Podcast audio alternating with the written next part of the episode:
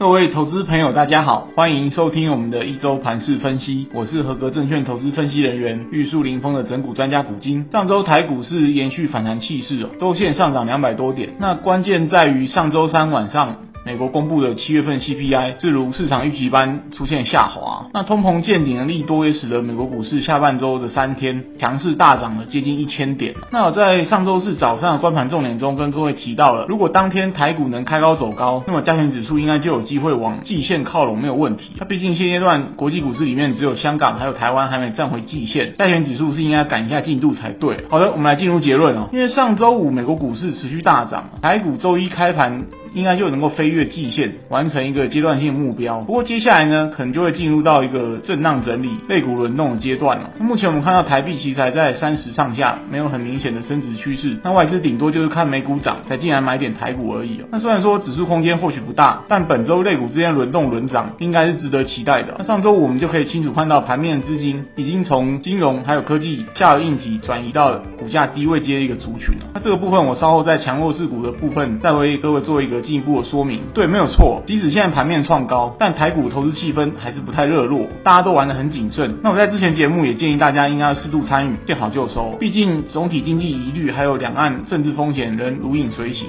然而这当中有趣的地方在于说，通常在这种保守的状况底下，就算回档，其实也不会太深了，除非有个突发性的利空。另外再加上说，目前政府还有业内主力的心态始终偏多，所以说在半年报公布之后，我的看法仍然是比较谨慎乐观了。只要控制好持股层数，后续还。是应该要不断的找优质的业绩股来做短多才对。再来是焦点新闻的部分，上市柜公司的半年报公布即将在本周一截止哦。如果再加上七月份的营收一起看，我们可以归纳出一个重点，那就是不管财报或营收有多差，甚至展望多惨，很多股票都已经拒绝再破底了，甚至往上强弹。那我在上上周也有跟各位提到这个现象，目前还在持续中，而且不分电子与传产。所以说重点来了，未来这些股票是否会率先转弱，将是盘面结构变化一个重要观察指标，这点提供给大家参考。最后我们来看一下上周的强弱势族群。整体而言，筹码集中的强势股包含了晶圆双雄、面板三虎、货柜的长隆、阳明，还有金融股。方向上，除了台积电之外，大致就是股价位阶比较低的全职股。那筹码流出的部分则包含了网通股、增技股，